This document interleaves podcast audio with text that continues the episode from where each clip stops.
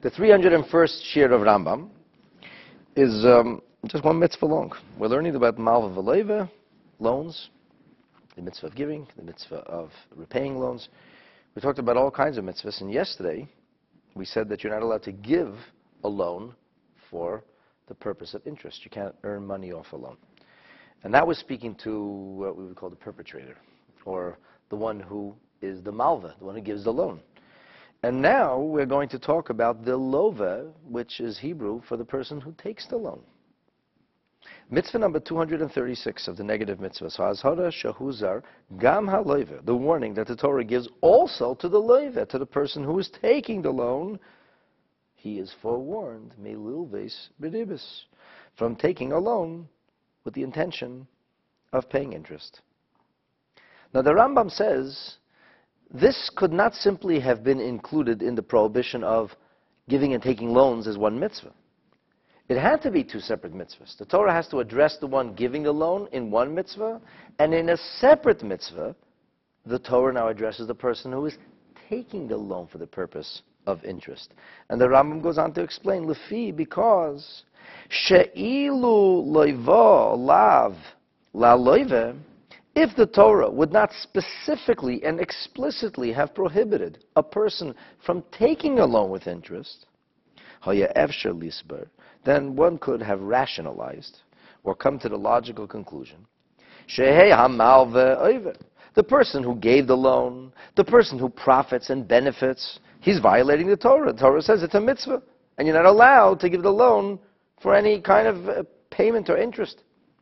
He is violating. He's taking advantage of me. He's, he's ripping me off. He's supposed to be nice to me. He's supposed to be my brother, my sister. He's supposed to be giving me a loan without making money off me. And he is. So I'm just a victim. How could the leiva, the person who took the loan, why would he be guilty? He says, I'm just a victim. I'm just a, I'm just a desperate guy who needs to get some liquidity so he can be able to carry on his business. And I had nowhere else to go. Nobody would give me a loan for free. And this fellow said, I'll give you a loan, but it's going to cost. What should I do? So I paid. In other words, the person taking the loan is not happy about this. He doesn't profit from this per se. Surely, without any question, he would vastly prefer to get a loan without paying. Who would say, no, I prefer to take a loan and pay for it? So in that case, how could he be over an Aveira? After all, hu rak hiskim lihiyot nechmas. All he did was agree to be raped. Not literally. Uh, figuratively. He agreed to be victimized. So you penalize him for agreeing to be, to be penalized, to, to, to, to be a victim? This is like an eno when somebody overcharges, when somebody swindles, or misrepresents. And then we have what's called the sucker. He fell for it. there's, a, there's, a, cute little joke. It says, what's the difference between a shlemiel and a shlemazel? They both mean kind of hapless. So, so the Yiddish uh, proverb goes like this. The shlemiel spills the soup. The shlemazel gets the soup spilled on him. Shlomazel is actually a conjunction of shalom azal. He has no luck. He has no. He had to be there when the soup fell. The guy's a shlomil. The guy's a shlump. The guy can't get his act together. But with the shlomazel says, "What did I do?" He says, "I'm, I'm just." You're sitting there. So in this case, there's no shlomil. There's nothing by accident. Somebody made a choice that he's going to go against the Torah for profit, which is a very serious prohibition. We talked about that in great detail. Now, the fellow who takes, takes the money, he says, I'm just desperate I just need this money. What do you want from me? Torah comes along and says no. You would think that's not the case. You would think that the person who agreed to be victimized, who agreed to be taken advantage of, is like the person who was swindled or lied to and was taken in hook, line, and sinker. And, and, and, and when it comes to the mitzvah of Einah, as we learned in great detail with Onat Mammon, taking advantage from so swindling or misrepresenting in business, the person who was fooled or hoodwinked is not guilty of anything wrong. He's just not so bright or wasn't on top of his game. The Torah says, therefore, halav, here comes a special prohibition.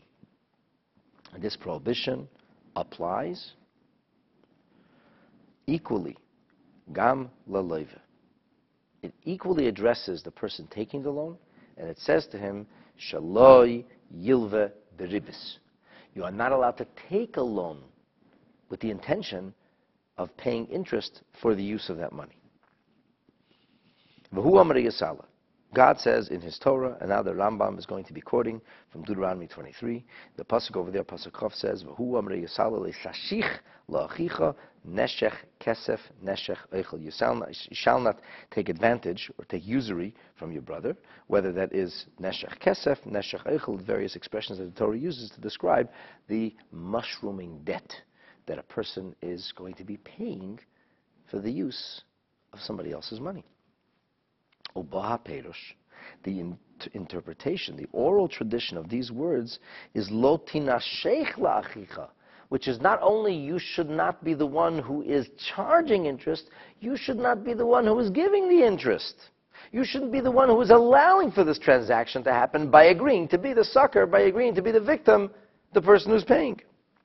The Gemara says very clearly, and here the Rambam references Mesechet Bava Metzia on page 75 on the second side, that over it is written, Lover, the one who takes the loan, Over Mishum Lo Sashich.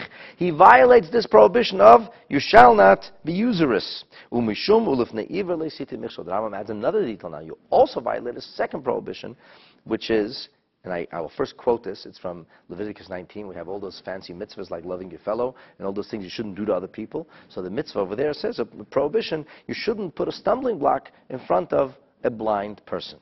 Now, what kind of creep would do that? Who would put a stumbling block? What kind of monster do you have to be? You see a blind person who's groping his way around, and you put a stumbling block to trip him? So the Torah actually is not only speaking about that if there's such a creep, he be included, but the Torah is speaking about something which is much less graphic. And, and we would permit ourselves to do things like this because we don't realize that it's metaphorically the same. Somebody is not too bright. Somebody doesn't have vision. He lacks clarity. He's like a blind person. It's a euphemism. He's, he, doesn't, he doesn't get it. And you are going to take advantage of him.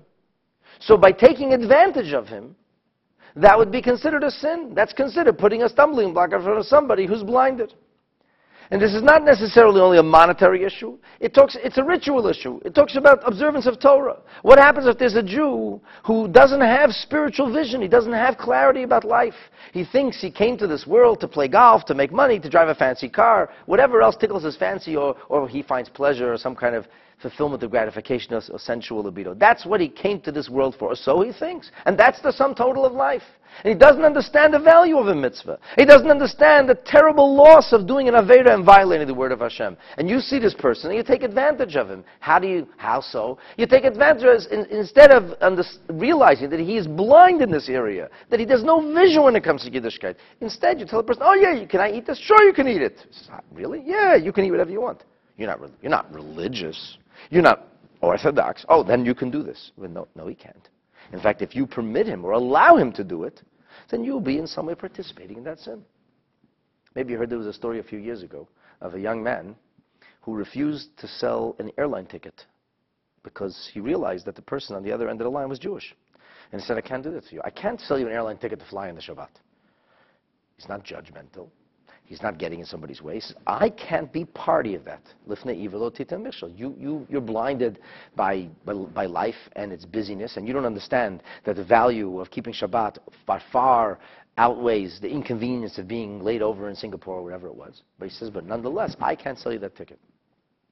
So the story goes in the end, he said, listen, you can go book a ticket yourself. I won't do it. Now what happened is, and again, maybe you heard the story, that this person decided in the end not to take the flight. He said, you know what, fine, I'll stay in Singapore. I think it was Singapore. You booked the ticket instead. Now, that flight never, never made it. It disappeared. And it turned out that here we had uh, an observant Jew who was simply trying to fulfill his ritual obligation, his, his responsibility of not to put a stumbling block in front of somebody, and in the end, he saved this fellow's life. I'm not saying I, I, know why bad things happen, and I can explain why airlines go down, chas v'shalom, chas v'shalom, six times over. I'm just saying, just giving you an example of something that was talked about, it was in the media. That's an example of lefnei iver lo So how does that apply over here? Well, it applies very simply over here, because if we have a Jew who doesn't appreciate the Torah, he's blind in this area, and for him, it's all about the almighty dollar. And he has an option now. His option is to give his money and to be able to receive interest as a result. So he says, oh, great, I'm ready to do this. And because you're ready to pay the interest, that's why he's violating the sin. If he had no business, if he had no customers, he couldn't do it. So as a result, since you are facilitating, at your own cost. With you willing to be the victim. There's no joy here. But nonetheless, the fact is, you still remain a facilitator. Because you're a facilitator, you violate this mitzvah. Commission of is explained. Kishinaskir Isa mitzvah, when we will talk about that mitzvah, which is the 299th mitzvah of the Torah. You know, I should share with you that this business of of um, loaning, taking loans for ribis, or even not only to charge interest, but even to give the interest, is something that our sages said, ma'oid ma'oid, tzarich a person has to be very, very careful, exceedingly careful. It's so easy to make the mistake. Somebody does you a favor, says, you do me a favor, I'll pay you back, I'll do something back for you. And if it's financially, fiduciary driven with cash, or even sometimes, sometimes, even when it's commodity driven, so you're going to loan a commodity and pay back more of the commodity, this could be a problem. And even if you're just giving the extra, I'm not even making it. Nonetheless, as we see, a person could be over lavim. A person in doing so could end up violating two distinctly different mitzvahs. So the Yereim, when he writes about this mitzvah, he says, ma'oid, ma'oid. You have to be exceedingly careful because of the trouble you might end up into. This, the, the Smag and the Yereim say that it would even be a third negative prohibition. That there would be a, a, third mitzvah of la'achicha lo'isashich. It says, we're going to learn later on, I think we'll learn about this tomorrow. We'll learn about that there's a mitzvah to take interest from a non-Jew. We'll talk about what that means. So the Yereim and the Smag say, well, and then it says, from the Gentile, from the non-Jew, you will take the interest, but for your brother you won't. That that actually becomes a lav shlishi, a third negative prohibition. The Rambam does not seem to agree with this. Um, he seems very clear to say there's only two prohibitions.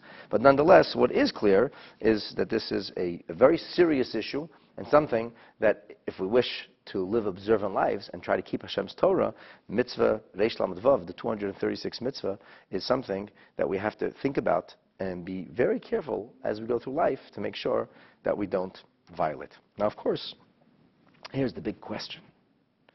How do the banks work in Israel? all the banks are giving loans. They're all, they're all Jewish owned. How do you buy Israel bonds? How does all this work? Seemingly, it's a direct violation of the Torah, and how is it possible that thousands, millions of observant Jews seem to ignore this prohibition altogether? So, the answer to this big burning question of how do observant Jews function in the banking world, how do, how do they do this? So the answer, answer is we found a loophole. And loopholes are, loopholes are legal. And sometimes they're necessary. If the country the modern country of Israel didn't have a banking system, you would not be able to function in a modern economy. That's not a theory, that's a fact. So, for example, when we sell the chametz for Pesach, and in doing so, people who are Jewish and not owning chametz, that's not a joke. It's an extremely serious and very, very real procedure. Some would call it a loophole.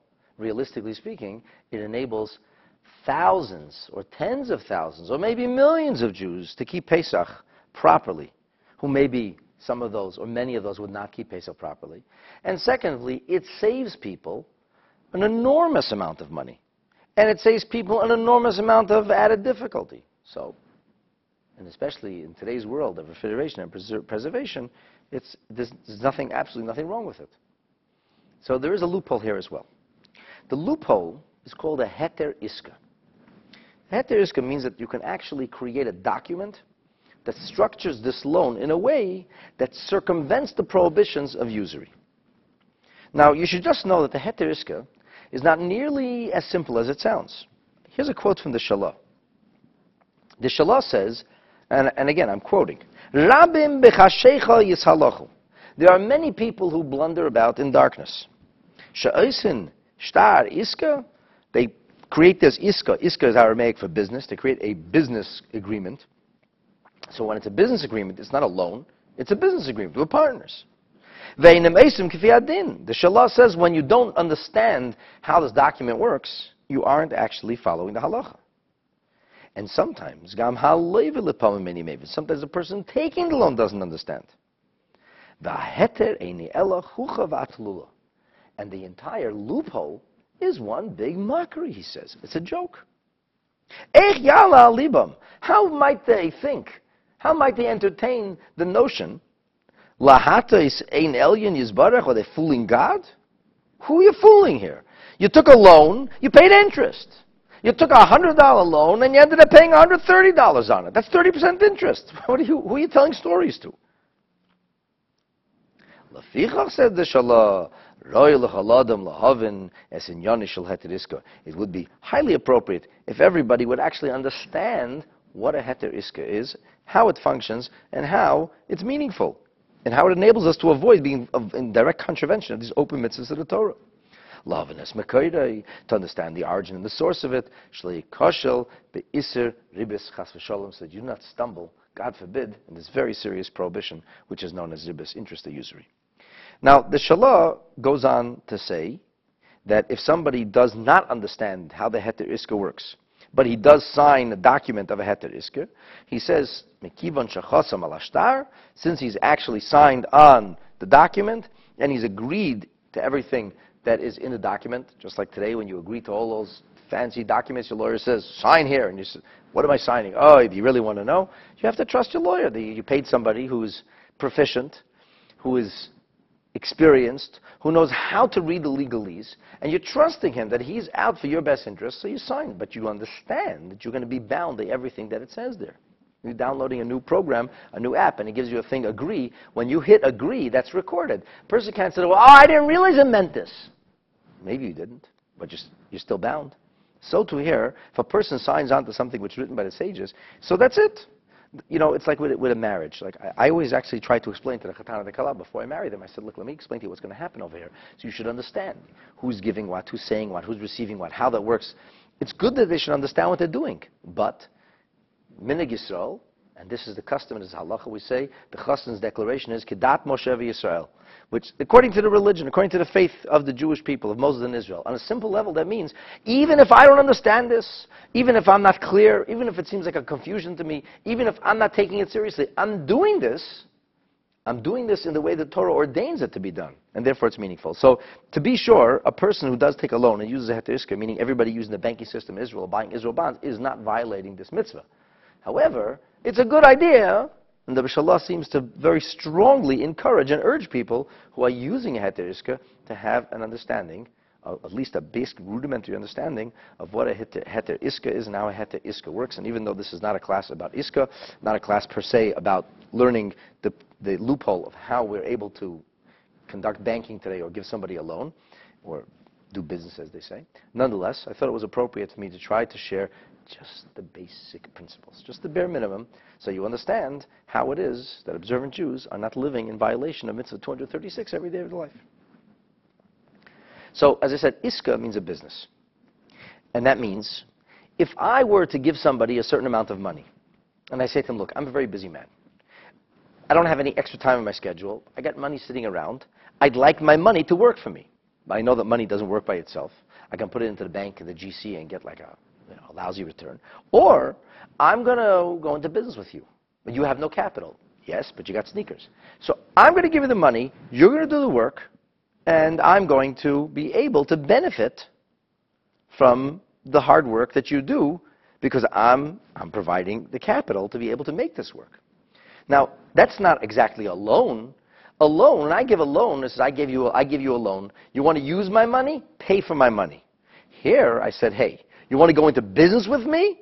Here's what I bring to the table. Here's what you bring to the table. I bring capital of funding. You bring hard work and business acumen. Together, we hope to have Hashem's, Hashem's bracha. The problem, of course, is that if I get my money back regardless, and not only get my money back regardless, I get my money back with my additional payments regardless, then what we have here, essentially, is a scam. Because I was never really in business. Why? You, you tell me why. Because in business, there's always a risk factor. If there's no risk factor, it's not business. That's interest. If there's no risk factor whatsoever, if I don't make an investment in every business, there has to be some kind of investment that's made. Sometimes investments come back and they pay, sometimes they don't. Nobody can be certain. Everybody diversifies today. Why? Because we know with fair certainty, statistics will tell us that some investments will go sour. There will be days in business we lose and days we make. What? If we have uh, a, diver, a diverse portfolio, hopefully there'll be more makers than losers. And then you have to have mazel and Hashem's bracha.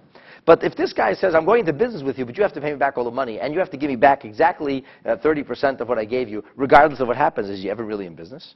No, the answer is. Okay, so how do we make this heter work? So the answer goes something like this.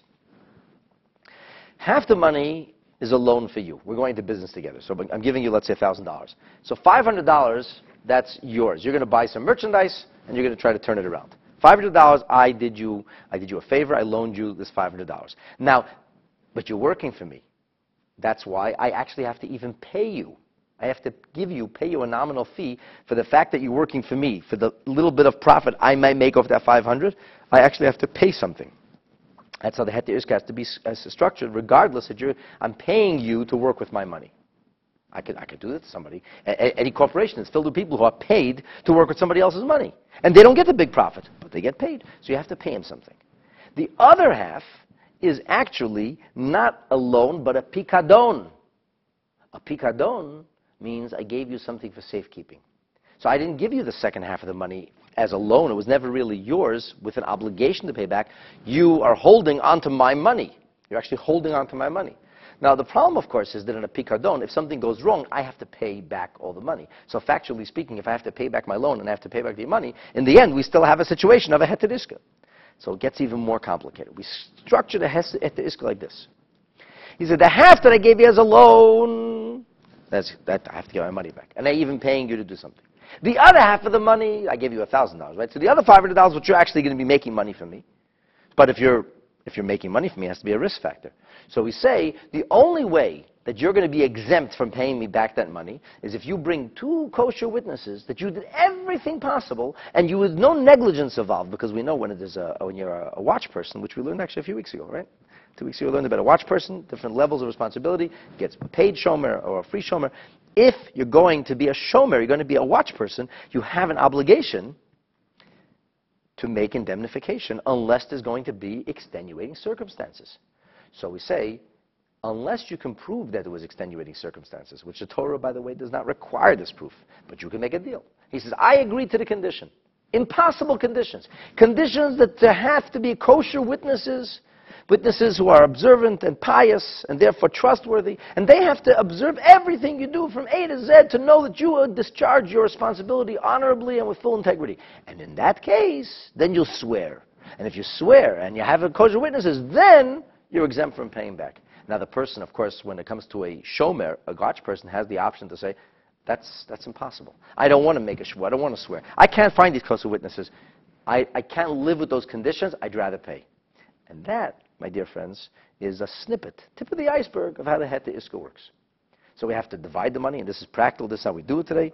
We say the, the money that's given is divided. Part of it is given as a loan, structured as a loan, which is not which does not bring back any kind of ribbis. You can pay interest on the loan. The $500, the, the half of the loan is yours to do as you please with. You just have to give it back that $500. And that's not a question. The money that the person who gave the loan is making is from the second half of the money. And that's being done because the second half of the money was not given as a loan, but rather as a deposit for safekeeping. If it's a positive for safekeeping, why does he have to pay back? There's a risk factor over here. Maybe he could lose. Oh, but because we made such conditions, and he agreed to conditions that he is likely not going to ever be fulfilling. In fact, we, we make it safe to begin with. I'm never going to be able to fulfill these conditions. That's fine. But the condition is a condition. In theory, were you to fulfill these conditions, you would be exempt. Then in that case, he is able to pay back the second $500, and the second $500 comes with a return. The return is the return of business. Now, here gets even more interesting. But since the first half of the money, he's working with the whole $1,000, not only with half of it, therefore, there, as I said, there has to be some money which is paid to the individual who's doing that work, and only when he's being paid to work with half the money, half the sum. And the other half the sum is the safekeeping. And the only reason he gets back that full money with the return is because he has to give this kind of oath in which he says, that everything is going to be held against me and I'll be responsible unless various conditions, A, B, C, D, a whole bunch of conditions, which are almost impossible criteria can't be met, then in that case, you have to pay back the loan. So this is the basic bare bones. It's much more complicated and sophisticated than this, but this is the basic bare bones of how a heter iska works. So when it comes back, when, you, when you're giving the return of the money, It's not on, it's not for the part of the money that you gave the loan for. It's because of you don't want to meet the criteria and conditions for the second half of the sum, the second half of the money which was given to you, for which you have to make all these conditions in order to exempt yourself from any kind of issue. And because the person says you probably multiplied our, my, my, the, the original capital and now you lost everything, so in that case you have to pay all the things that you obligated yourself to.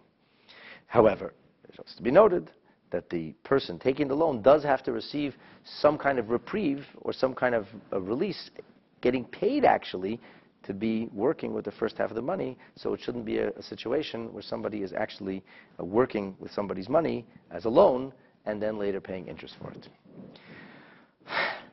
I hope that makes some sense to most of you. And that's just the bare bones of how Heter Iska works and how we are able to do business today in Israel. And for that matter, people do business sometimes, give loans for, to be able to, to take some money back. There may be those who don't want to use a Heter. No problem. You know, nobody's, nobody's forced. Nobody must do it. If you want to live in Israel, you want to buy a house, where are you going to get a loan from? The banks are Jewish banks. So then we would use the Heter Iska, and as I said, at least if you're going to ever have an Israeli bank account now, at least you understand the bare bones of how this works. If you have some Israeli bonds, you understand the, the bare minimum um, gestalt or structure of how this agreement is effective and ensures that we shouldn't end up violating uh, Chas v'sholem, HaKadosh Baruch Hu, Almighty God's Torah. And that's all we're going to learn for the 301st Shiur of Rambam, with God's help. Tomorrow, we're going to be learning about the concept of getting involved, being a middle person in arranging a loan. You didn't, you didn't pay the interest, you're not getting the interest. You're just a facilitator. But as mentioned, facilitation can sometimes be problematic, so stay tuned. And that, Bezrat Hashem, we'll learn in tomorrow's mitzvah.